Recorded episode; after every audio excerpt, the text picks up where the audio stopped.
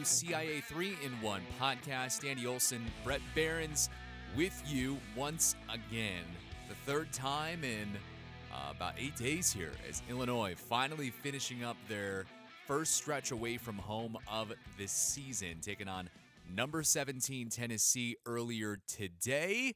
And it did not go the Illini's way. Back and forth, Illinois had the lead at halftime, and then the Vols defense really put the clamps on the Illini as they get Rocky topped by Rocky Top in this one. Bret Beherns out there in Knoxville. Brett, give us the lowdown on this uh, 86 79 loss for the Illini, just their second of the season.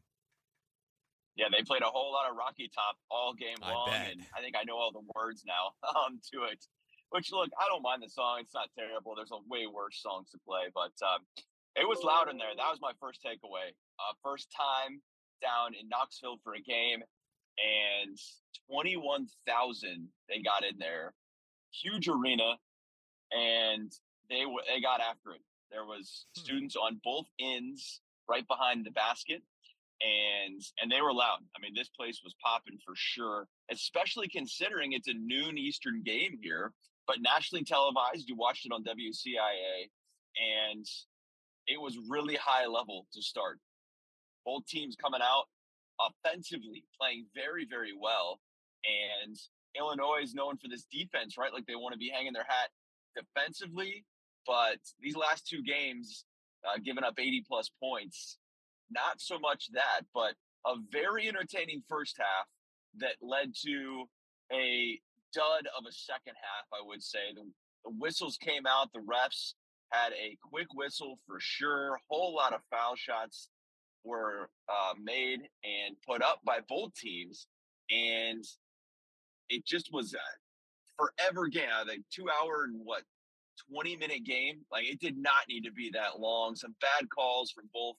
Uh, you know, to go both ways, I should say. Like you know, I thought mm-hmm. both teams had calls that were just not great uh, for them, and uh, Illinois not able to get it done the score probably not quite indicative of what it was, although Illinois did make a run late to get it to five or six.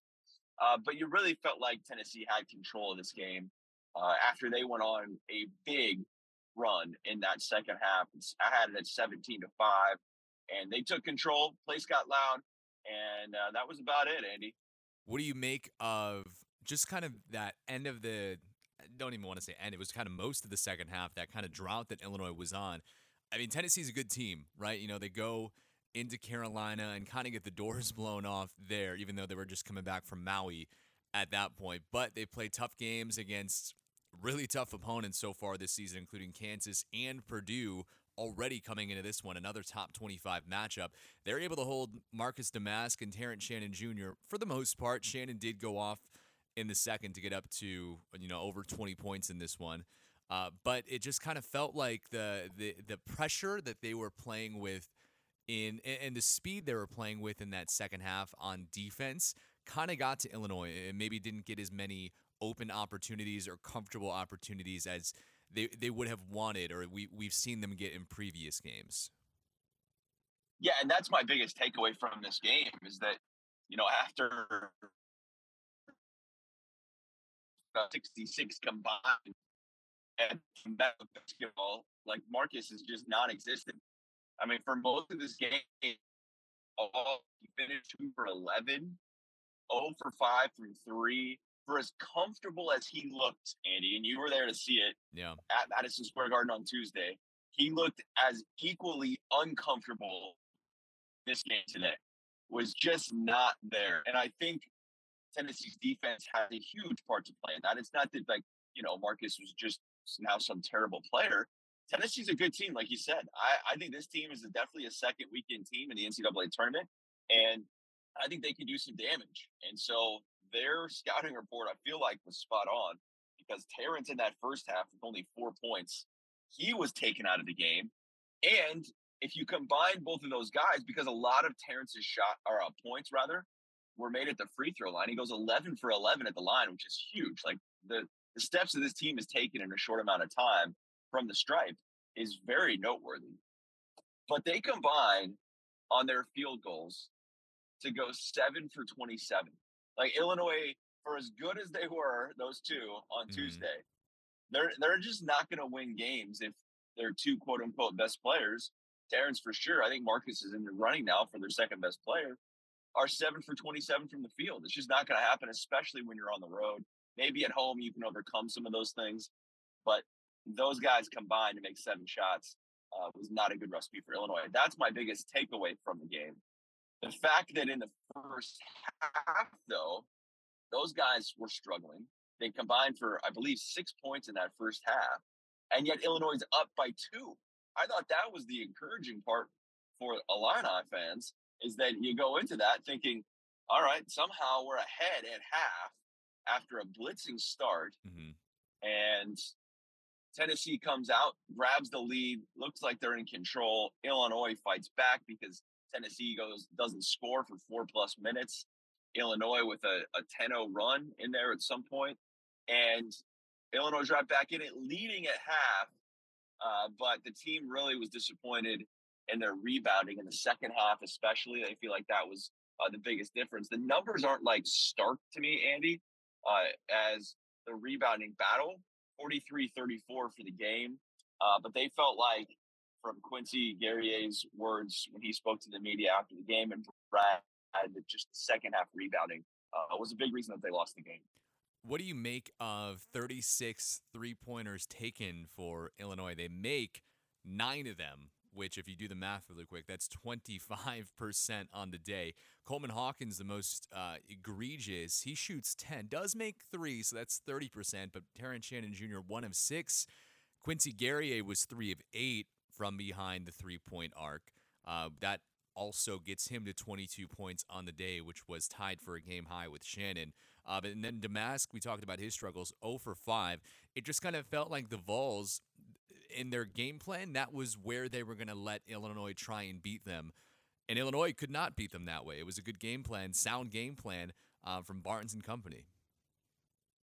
Yeah, I think it was, and and we're back over this thirty plus threes attempted. I mean, Illinois was chucking there for a while. There was one stretch, Andy, where seven of eight shots in a row were threes and maybe that's part of them being down and having to come back in the second half that you shoot some more threes. But once again, for as aggressive as they were Tuesday night, they just seem to be settling for shots tonight. And Brad Underwood said that he thought most of them were pretty good.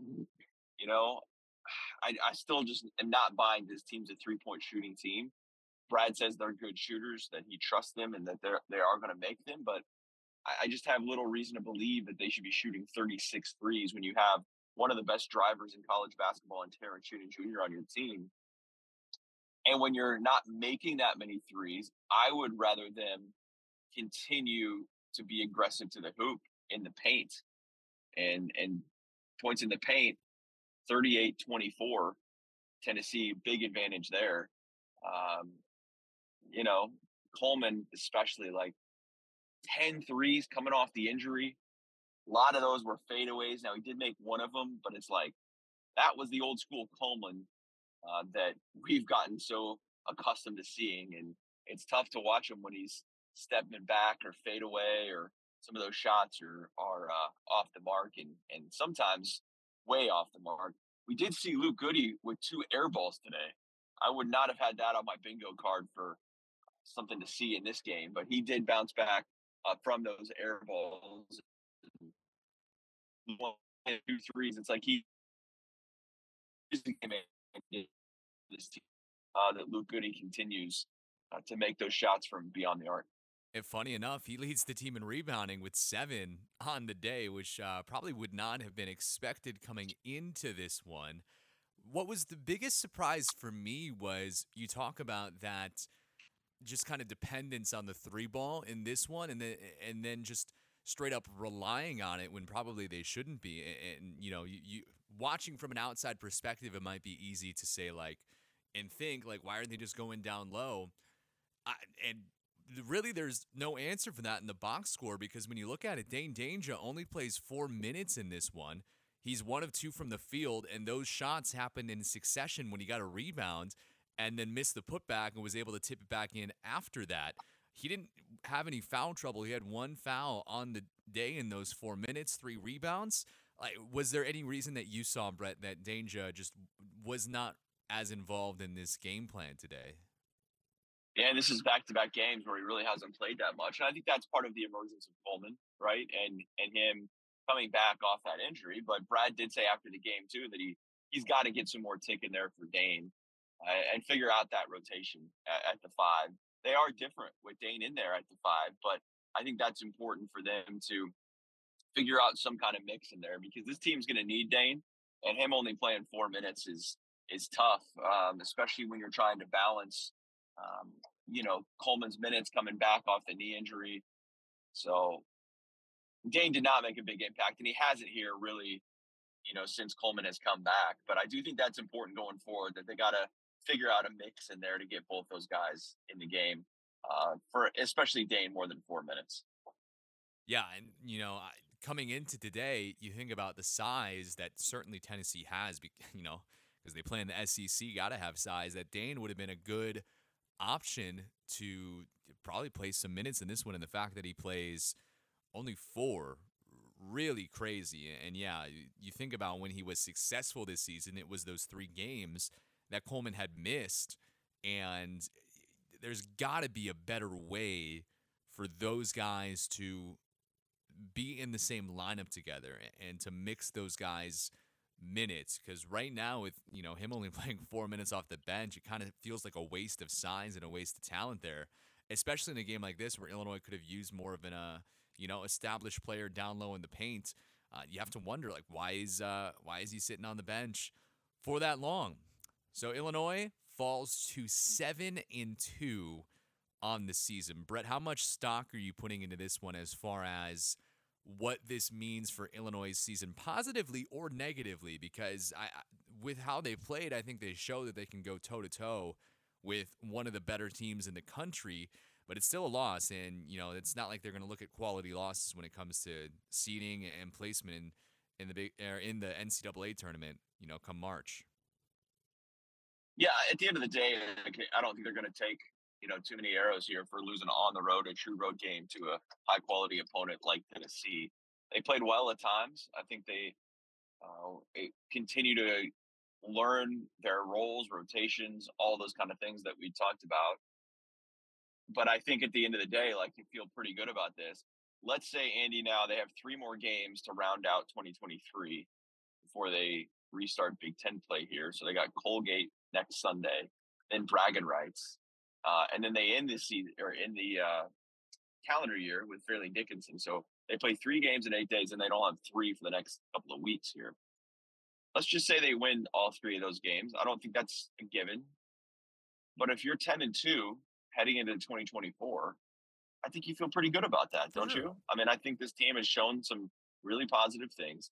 And if we break it down more on a micro level, if you say, okay, this team went two and one on its first true road trips of the season, it's its first true big test other than Marquette, you know, which was a home game. So you finally get away, you go two and one. I think you feel pretty good about that. I think at the end of the day, and you can kind of see, you know, we in the in the post games, pretty easy to see when Brad is encouraged and you know when he's frustrated. I didn't I didn't get the sense today and he was like overly frustrated. Certainly, there's moments where he wish they would have played better, that would have given them a better opportunity to win the game. But I think Brad's pretty happy with two and one. Yeah, I, when we talked on the pregame show with uh, Derek Piper at Rutgers, we previewed this like little three game stretch, and you know, I, I think we said that one win you definitely you definitely need one, right? Two is where you feel pretty good about the trip, and then three is kind of like dreamland, like oh, you know what we got cooking here. And so to come away with uh, that win at Madison Square Garden against Florida Atlantic, get so many eyes on you to start one and zero oh in the Big Ten. I, don't think you can take too many gripes away from that as you uh, kind of finish out this December here. Bret, as uh, you're on your way back now to Champaign, same with uh, Illinois, as they got that one neutral site game against Missouri to end the year before it goes all Big Ten conference play. Final thoughts on uh, just what this game means for uh, for Illinois and you know what they do moving forward now because uh, it's a big stretch with these final three before getting into conference play. No doubt about it. And I feel like this team overall is about where I think most people thought they would be. I think Brad's pretty encouraged from the things that he's seen and knows that they still have some things to clean up, some things they got to work on, right? Of course they do. But, you know, all things considered, I feel like this team is going to be good. And Brad said afterwards today that, you know, he, he thinks they're really good. Uh, and, and he knows that. I think he's very confident in what he has because he has veterans. And I think that's why he feels so confident. But we'll see, man. Like, I think this is going to be a really, really fun ride here to March. Can't skip steps, certainly for the Illini.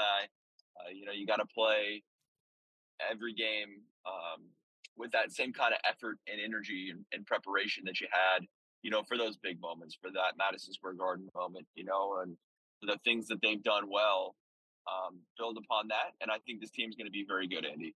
Um, I don't know if they're better than Purdue, right? Like if we're looking at Big Ten, we'll see. They play Purdue uh, pretty early here, Jan Jan five. Yeah. In, in, the schedule, so I don't know if they're better than Purdue. Like I, I can't sit here and say this team's going to win the Big Ten, but um, overall, I feel pretty positive about what they've shown. Well, the stats think that they're the second best team in the Big Ten, and that will certainly be put to the test uh, as this season rolls on. And they get back into Big Ten play against the only team that's beaten Purdue, Northwestern. So should be a very fun turn of the calendar as we get into January. But now a big break until they take on Colgate. So we'll be without a podcast here for a bit, Bret, as uh, Illinois taking what I think is their longest break left of the season. They do have about a six game break in February between games, but this is their last seven day, eight day stretch without a game. Uh, so we will see uh, Illinois again coming up here shortly against uh, the toothpaste brand. Should be fun. Bret, hope you had fun you out go. there in Knoxville because uh, won't be another trip for a while here. Uh, we'll wrap it up by saying you can watch all of our coverage on WCIA.com, YourIlliniNation.com, Brad Underwood's full postgame press conference, plus Bret's story from Knoxville in Rocky Top. Best song ever. I'm sure Bret agrees with me on that. Check it out I don't there. know about that, but we also have highlights, of course, up from uh, Bret's journey to Knoxville. Again, YourIlliniNation.com. You can find it there. For Brett, I'm Andy. Thanks for uh, digesting the game with us here on the post game pod on the WCIA 3 and 1 podcast, and we will talk to you again after the next one.